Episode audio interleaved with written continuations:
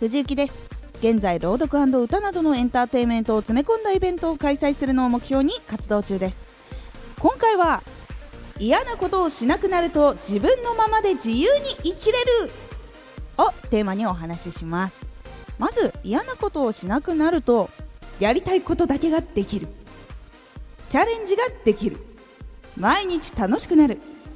自分の嫌なことから自分で避けられるようになる。嫌なこと嫌な人が来なくなる。自分のままでいても許してくれる人が集まる。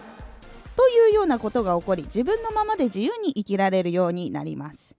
私もね前は嫌なこともできなきゃいけないもんなんだと思っていました。みんなと同じく成長しないといけないんだとかって感じておりました。でも多くの成功している人たちの文章を読んで自分ができるようになりたかったらコツコツと自分のペースでできるようになっていけばいいし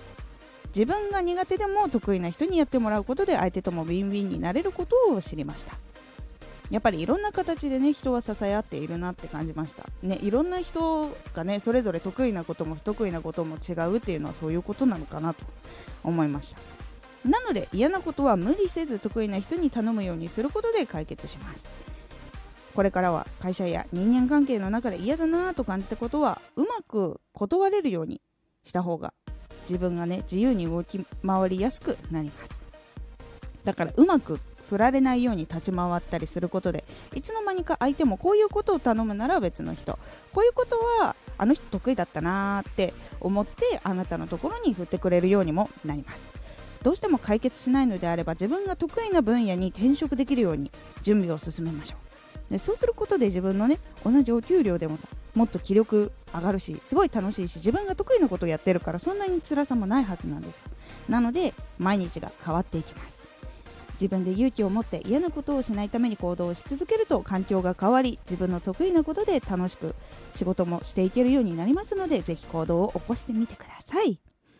今回のおすすめラジオ。やりたいことは言うやっちゃう。です。